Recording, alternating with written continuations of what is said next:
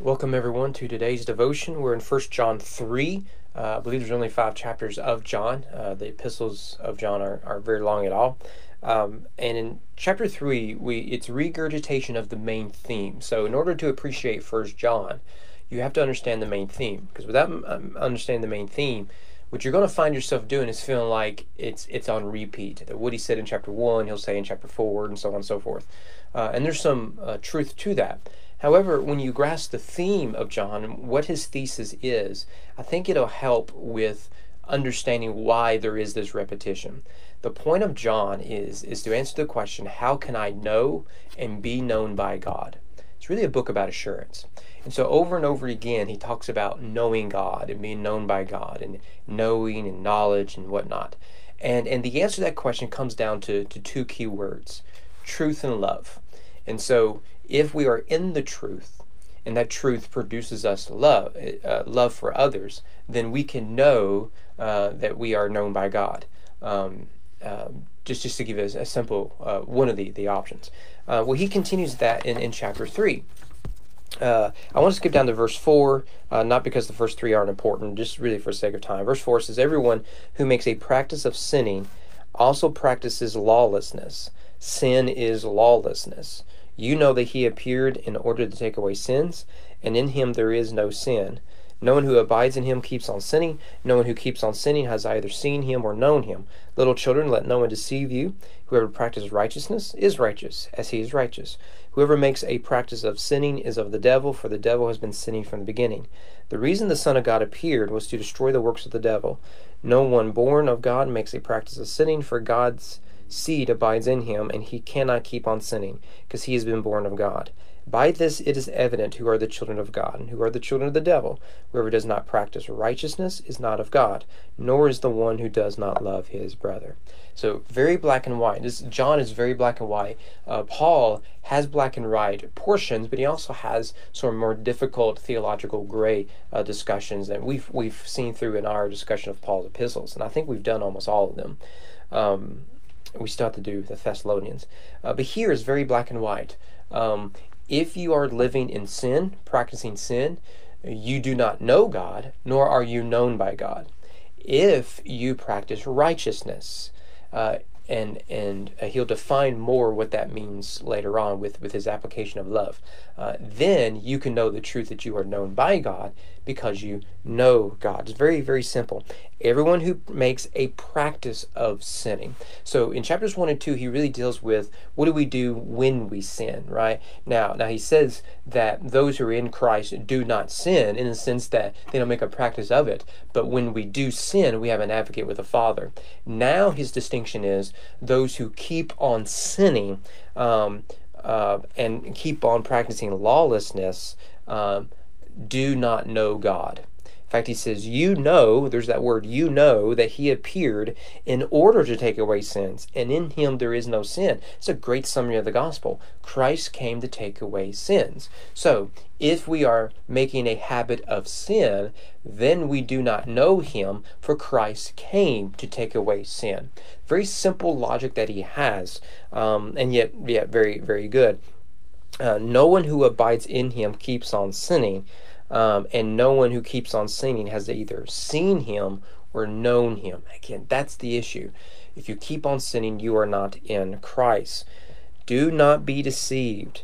Those who practice righteousness are righteous, right? Now, now, if you, we may have to define what it means by righteousness in the sense he doesn't mean the appearance of righteousness, but true righteousness. To practice true righteousness is rooted in true righteousness. This goes back to Jesus saying, You'll know a tree by its fruit. Uh, rotten trees produce rotten fruit, good trees produce good fruit. Um, in fact, he says that those who keep on sinning are of the devil, because that's what the devil did. So you are either of Christ or you are of the devil. Now, what I'm not suggesting you go around saying, "Hey, you sinner, you're you're satanic." But but it does show us that that we do live in a um, spiritually driven world more than the physical world, and and the demonic is real. Whether we speak of the extraordinary demonic, which I don't have time to go in a lot of detail of this stuff, or the ordinary demonic, where, where there's lying and anger and malice and, and everything else. Um, But we are assured the reason the Son of God appeared, it's there in verse 8, was to destroy the works of the devil. So Christ came to take away sin, Christ came to destroy the devil. Both are related. Both are related. This is clear in in the temptations that we face towards sin and the accusation that we are still sinners. Right? This is the works of the devil. Two of the greatest things he does is to tempt and to accuse. But if we have Christ, we know, there's that word, that he has been crushed and that he has taken away our sin. This is the good news of, of the gospel. Um, and in verse 10, by this it is evident who are the children of God and who are the children of the devil. Whoever does not practice righteousness is not from God, nor is the one who does not love his brother. And that bleeds into his, his the, the next section. So he says that if you want to know if you are known by God, the key issue is do you practice righteousness? And now, do you love others? Right? So so the, the so when you grasp the truth what Christ has come to do to to take away sins and to crush the devil when you know the truth then what are the fruit of that truth? And the fruit of the truth is righteousness and love. So if you want to know if you are known by God then the answer is again the truth of the gospel and the uh, blessings of the gospel, the benefits of the gospel. So he talked about righteousness in verses 4 to 10, and he's going to talk about love starting in verse 11. For this is the message you have heard from the beginning that we should love one another. Right? Now that takes us back to chapter 1. Uh, a new commandment I give you, it's not a new commandment, but an old commandment.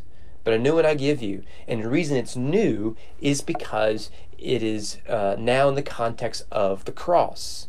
In fact, he, he's going to make that clear. Verse 16, by this we know love. Right? So this is important.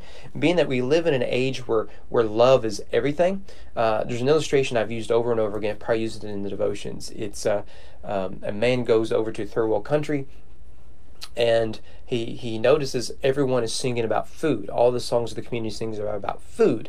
And so the man asks the chief, "Why do you sing so much about food?" And he says, "Because there isn't enough of it here." And then he responded, is that why in your country, in America, people always sing about love? I think I think there's some real truth to that. We sing about love because there is a lack of real love in our country, not just at a cultural level with the riots and everything else, but really at the uh, interpersonal level because we often confuse love with infatuation, with lust, with with emotional feeling, connection, whatnot, rather than to have an actual understanding of love.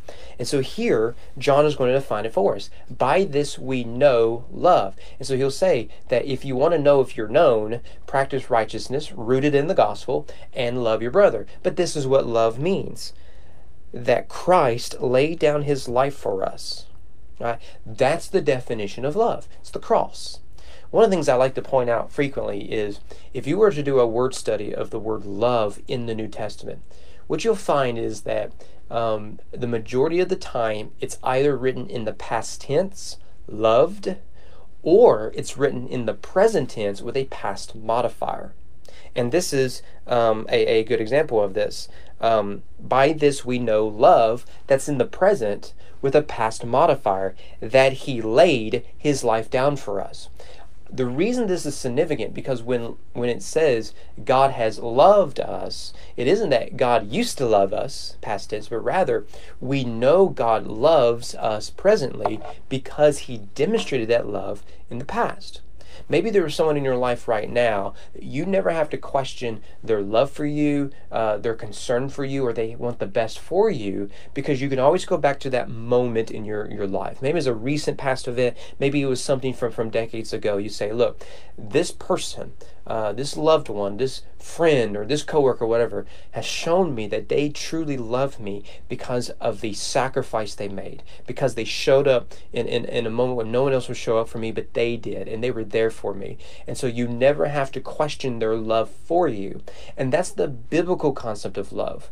Not just that we know that God is love, but that we know what love is.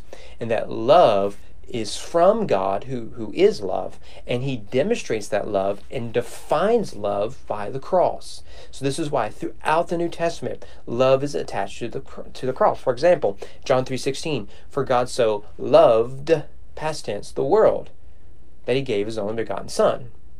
Right? This is consistent through, throughout the New Testament. Maybe a fascinating word study you can do today. But it isn't just that this is how we know love, that Christ laid his life down for us, but also we lay our lives down for each other. So, so notice what he's doing here. He's saying that if this is the definition of love, and the commandment is to love others, then we should mimic that definition. So, love is more than, hey, honey, I'll let you have the remote control tonight. Or, I didn't forget the anniversary, so what else you want from me? Or, I show up regularly and I tithe, what else you want from me? Love is sacrifice. Love is selflessness. Love is service. Love, true love, defined by the cross, uh, is, is a daily habit where we put other people ahead of ourselves. We lay down our lives for, for, for, for, for our brothers. Let's be honest. Many of us claim to love people, but we're unwilling to lay down our egos for other people unwilling to lay down our schedules, our wants, desires, needs, expectations for other people. Therefore, we cannot honestly say that we are exercising love. Verse 17, but if anyone has the world's goods and see his brother in need, yet closes his heart against him, how does God's love abide in him? Little children, let us not love in word or talk, but in deed and in truth. There it is, truth and love. So, so you can't say you exercise gospel cross-centered love when you ignore the needs of other people. So generosity, charity, and, and love are all part of this. So whether they are strangers or whether they are neighbors, family members, whatever they, they might be, we live by love. Let us not live by simply word or talk, that we talk a big game.